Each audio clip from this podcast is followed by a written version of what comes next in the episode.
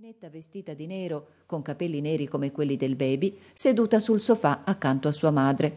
L'estranea piangeva, tutta scossa da singhiozzi, con la faccia nascosta in un piccolo fazzoletto ad orli neri. Vieni, vieni, Edith, disse la madre. Vieni, guarda, questa è tua cognata Valeria. Dalle tanti baci e dille di non piangere.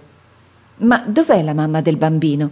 disse Edith per guadagnar tempo prima di baciare quel lacrimoso viso sconosciuto.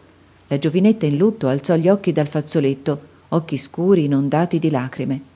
Son io, disse con un rapido sorriso luminoso, ed una lacrima cadendo le si fermò in una fossetta della guancia. Ma non è un bambino, sai? È una bambina. Che cara, soggiunse baciando Edith. Che cara ragazzina che potrà giocare col mio angioletto. Oh, ma è troppo piccola quella lì per giocare, disse Edith con disprezzo. E poi, soggiunse, ho visto quella donna che la batteva. La batteva! esclamò la ragazza in lutto balzando in piedi. La batteva! gridò la madre di Edith ed entrambe uscirono precipitosamente. Edith, rimasta sola, volse lo sguardo per la camera familiare. Sul letto di sua madre giaceva una piccola coperta di flanella ricamata uguale a quella che avvolgeva il baby ed una cuffietta minuscola e degli scalfarotti e un sonallino di gomma. Sopra una seggiola vide una giacchetta nera e un cappello nero guarnito di crespo e di grosse ciliegie nere e opache. Edith ne schiacciò una fra le dita e la ciliegia si ruppe, vitra e glutinosa. Poi la ragazzetta andò allo specchio e si provò il cappello. Le piacque vedere il suo piccolo viso lungo sotto quella conciatura caliginosa e la fece traballare tentennando il capo in qua e in là. Quando sarò vedova, disse tra sé, porterò anch'io un cappello come questo. Poi lo fece cadere dalla sua testa sopra la seggiola, schiacciò rapidamente un'altra ciliegia e uscì per andare a vedere la bambina. La trovò nella nursery tra le braccia della nonna che la faceva ballare in su e in giù. La creaturina teneva il pugno in bocca e i larghi occhi guardavano nel vuoto. La ragazza in lutto le stava davanti in ginocchio, battendo le mani e cantando Cara, cara, cara, bella, bella, bella mentre Wilson, la nurse, voltando le larghe spalle indifferenti, vuotava i tiretti del cassettone di Edith, piegando le sue cose e mettendole da parte per portarle di sopra nella cameretta che doveva d'ora innanzi servire alla ragazzina, poiché della camera di Edith aveva bisogno il baby.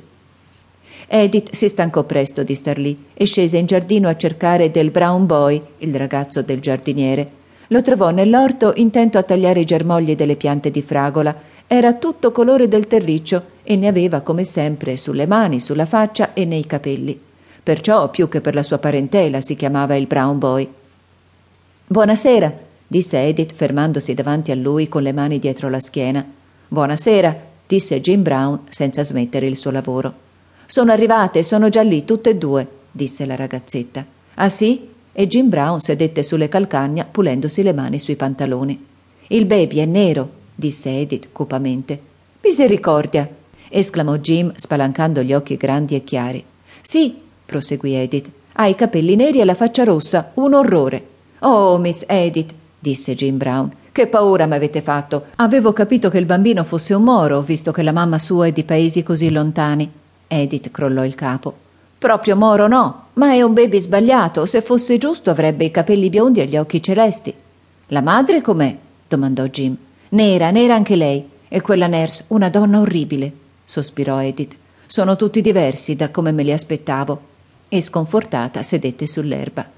Valeria, che è la mamma del baby, è italiana e tutta vestita di lutto, narrò Edith sempre più depressa. E sono venute a star qui per sempre. E quel baby avrà la mia camera e io andrò di sopra, vicino a Florence, in quella stanza piccola, piccola così.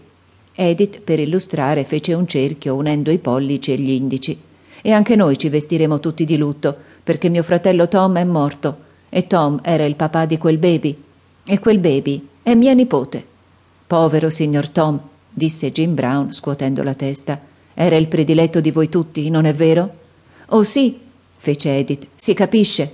Eravamo in tanti che naturalmente quelli di mezzo erano i preferiti. Non vedo perché, disse Jim.